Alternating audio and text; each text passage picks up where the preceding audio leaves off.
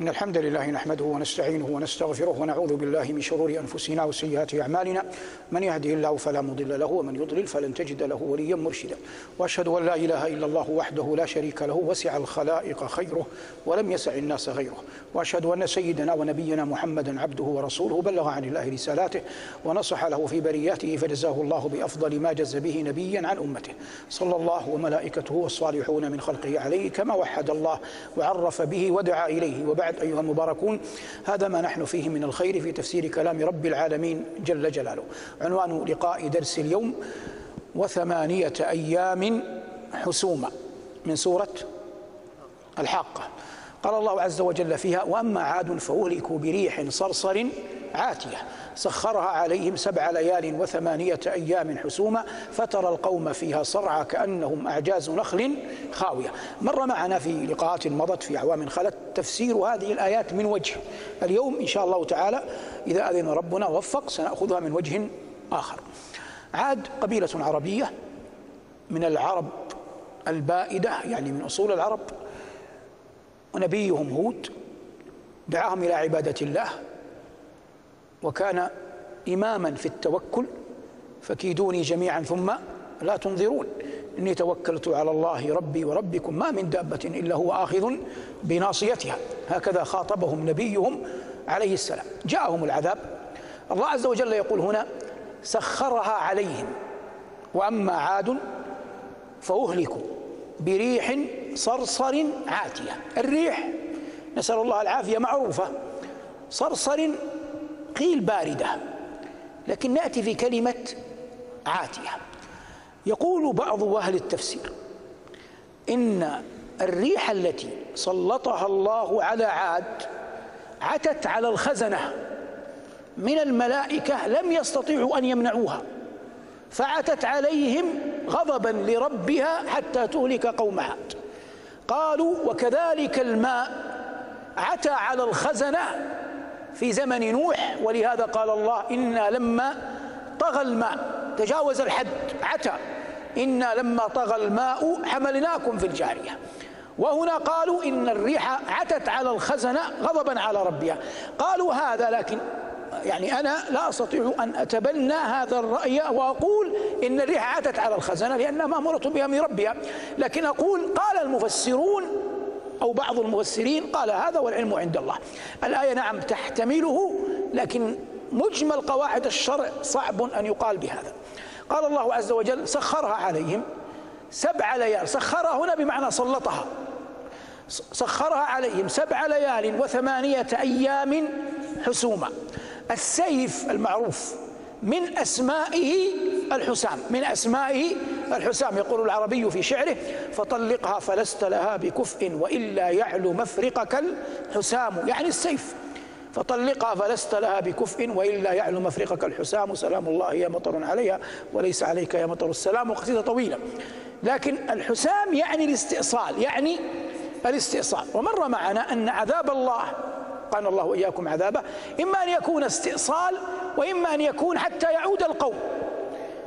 فالدخان الذي كانت تراه قريش وما أصابهم من جد بالديار هذا ليس استئصال وإنما حتى يعودوا إلى الله. إن كاشف العذاب قليلا إنكم عائدون لأن الله لأن هذه الأمة آخر الأمم. فلو استوصلت قريش كيف كيف ستأتي أمم بعدها؟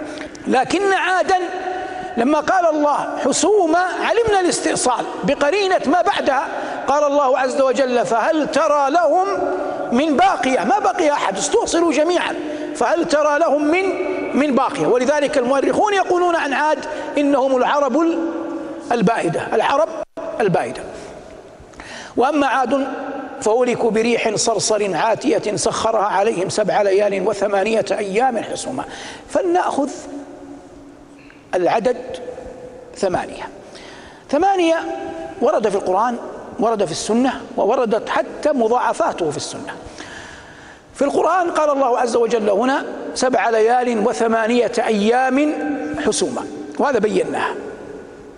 وورد في عرش ربنا جل وعلا قول الله ويحمل عرش ربك فوقهم يومئذ ثمانية. ثمانية من من؟ من الملائكة.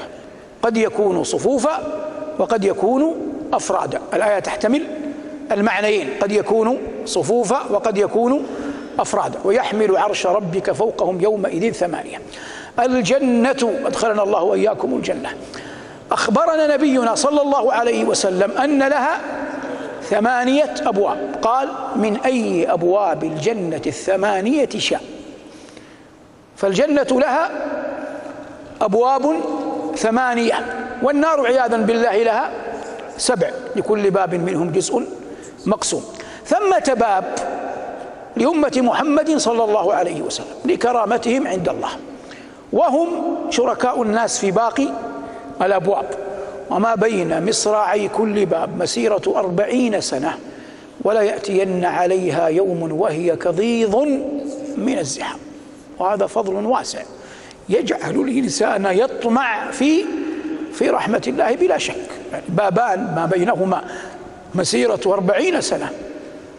ثم يأتي عليها يوم مع هذا كله كضيض من الزحام. هذا يدل على سعة رحمة ربنا جل وعلا ولا ريب أن الله قال ورحمتي وسعت كل شيء.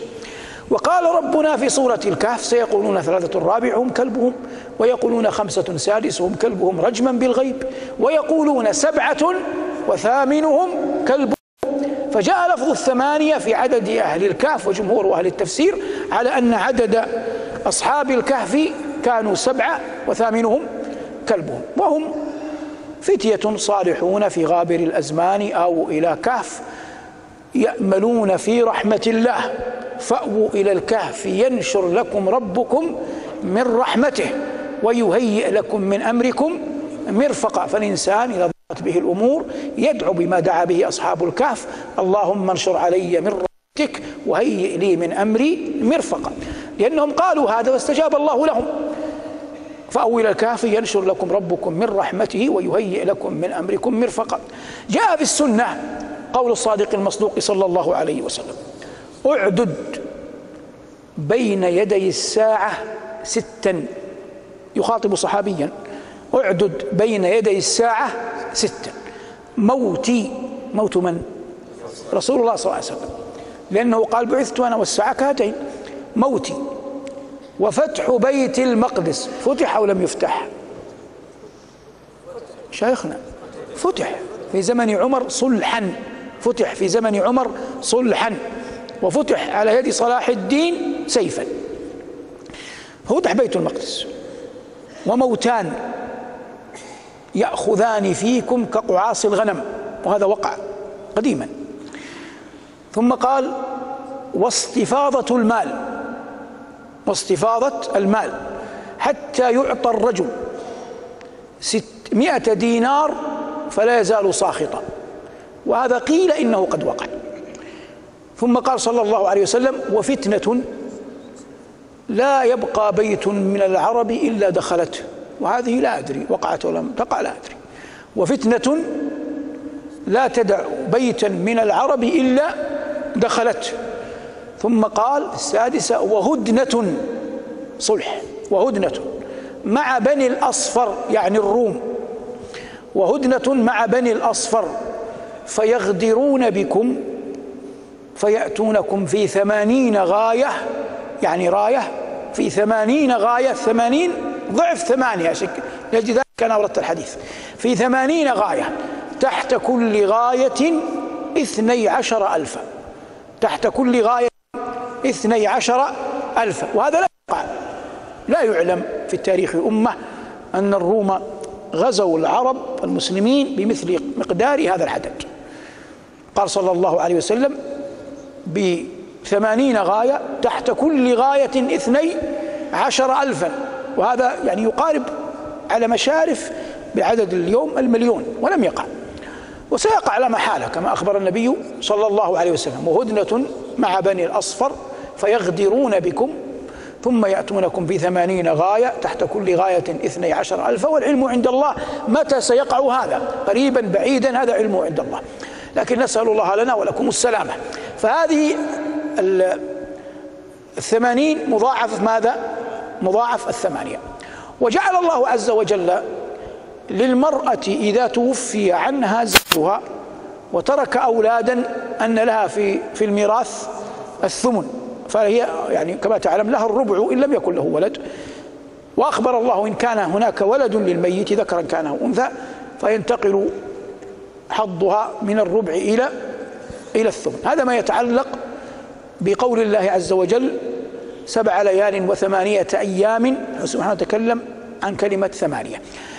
كلمة ثمانية الجذر اللغوي لها قريب من كلمة ثمن من قريب من كلمة ثمن الثمن كل شيء يحصل مقابل شيء آخر. كل شيء يحصل مقابل عوض عن شيء آخر يسمى يسمى ثمن سواء كان نقدا أو عينا سواء كان نقدا أو أو عينا. بل يقال حتى لو كان حسيا أو أو معنويا. هذا الآن ننتقل معكم إلى الأدب. تكلمنا في القرآن تكلمنا في السنة ننتقل إلى التاريخ والأدب العربي. لما قلنا الثمن ذكر الله هذه المفردة في كتابه وشروه بثمن بخس دراهم معدودة. وقال جل وعلا ولا تشتروا بعهد الله ثمنا قليلا. والآيات في هذا المعنى كثيرة. لكن الآن قلنا الحديث في الأدب والتاريخ. حب الإنسان للمجد والسؤدد حق مشروع له. لكن لا يمكن أن يبني أحد مجدا أو سؤددا إلا إلا بثمن. والناس هنا يرددون بيتا شهيرا للمتنبي. لولا المشقة ساد الناس كلهم. الجود يفقر والإقدام قتال وهذا بيت شهير وقائله شهير. فلذلك هو على الألسنة أكثر من غيره. لولا المشقة ساد الناس كلهم الجود يفقر والإقدام قتال لكن ثمة خبر آخر في المعنى نفسه أكثر وضوحا. ثمة معنى ثمة بيت آخر في المعنى نفسه أكثر وضوحا. هذا البيت ثمة رجل اسمه عثمان. كان بخيلا جدا فيما يقولون. أنا هنا راوي. فلا تعتقد أنني جالس على كرسي في مسجد أغتاب المؤمنين. راوي. فعثمان هذا كان بخيلا. ويرجو أن يسود ويصبح ذا مجد ويحمده الناس ولا يرى الناس يحمدونه. وهذا لا يستقيم. فجاء رجل يعرفه. فقال فيه أبيات. مما قاله عثمان يعلم أن الحمد ذو ثمن. لكنه يشتهي حمدا بمجان والناس أعقل من أن يحمدوا رجلا حتى يروا عنده آثار إحسان. وهذا بيتان في القمة من الحكمة.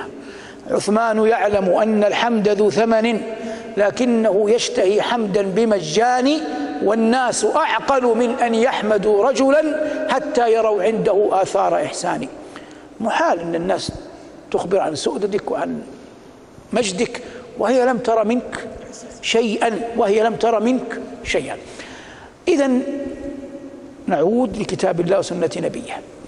النبي صلى الله عليه وسلم يقول لا أحد أحب إليه المدح من الله لأن آثاره وإحسانه جل وعلا على خلقه واضحة بينة لا ارتياب فيها.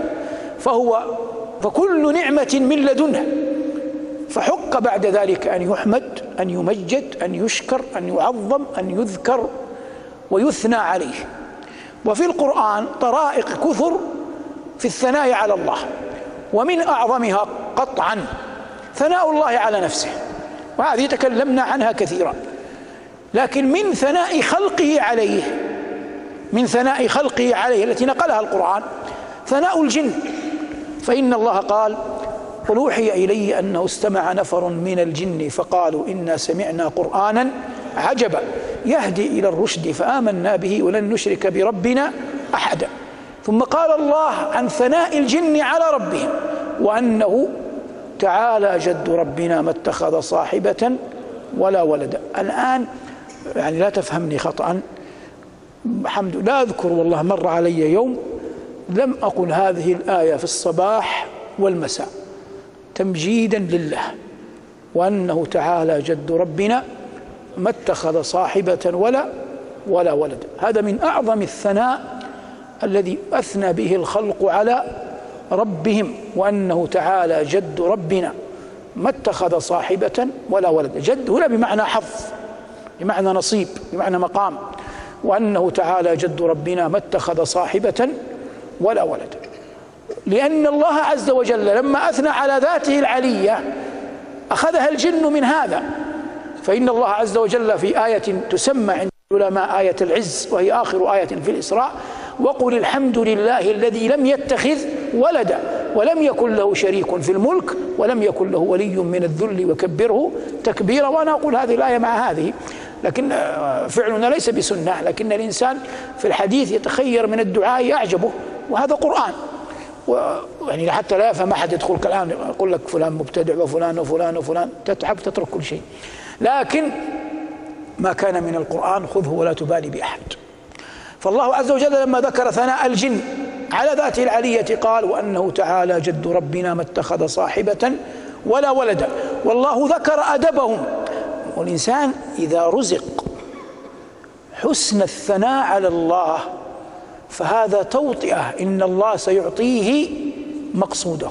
أعيد. إذا أراد الله أن يعطي بعض عباده مقصودهم دلهم أولا على حسن الثناء عليه. مر معنا كثيرا كيف أن جبريل يقول كنت أدحس وحل البحر في فم فرعون مخافة أن يقول فرعون كلمة يستدر بها رحمة الله. ولذلك ورد عن الحسن والحسين رضوان الله تعالى عليهما كان أحدهما أخذ منه شيء وهو يعرف أن هذا ظالم فهذا رضي أن يقسم. يعني هذا الظالم آه، البين على من ادعى واليمين على من أنكر فأنكر فأراد أن يقسم. فلما أراد أن يقسم الحسين قال له قل والله كذا. وكان بيقول دعاء طويل. فقال الحسين لا لا تقول هكذا قل بس والله كذا. فقالوا لماذا؟ قال خفت أن يثني على الله فيظهر الحق معه. يعني لو أخذ يثني على الله فإن الله سيكافئ على الثناء. لو قال والله الذي لا إله إلا هو الذي في السماء عرش وفي كل مكان يثني على الله قد يكون هذا سبب في نعمة على الله عز وجل عليه وهو كاذب. واضح الآن؟ هي لها وجهان لكن من هذا من هذا الوجه. فالمقصود إذا أراد الله بعبد خيرا رزقه حسن الثناء عليه. الآن الجن قالوا هنا وأنه تعالى جد ربنا ما اتخذ صاحبة ولا ولدا وفقهم الله بعد ذلك أنهم قالوا وأن لا ندري أشر أريد بمن في الأرض أم أراد بهم ربهم رشدا؟ نسبوا الرشد إلى الرب واستحيوا أن ينسبوا الشر إلى الله. نسبوه إلى ما يسمى في اللغة إلى ما لا يسمى فاعله. قالوا وأنا لا ندري أشر أريد. ما قالوا إن الله يريد الشر؟ تأدبا مع الله. لأنهم في الأول أحسنوا الثناء على الله. فقدم بين يدي دعائك وحاجتك حسن الثناء على ربك. اللهم إنا نسألك العفو والعافية والمعافاة الدائمة في الدين والدنيا والآخرة. وصلى الله على محمد وآله والحمد لله رب العالمين.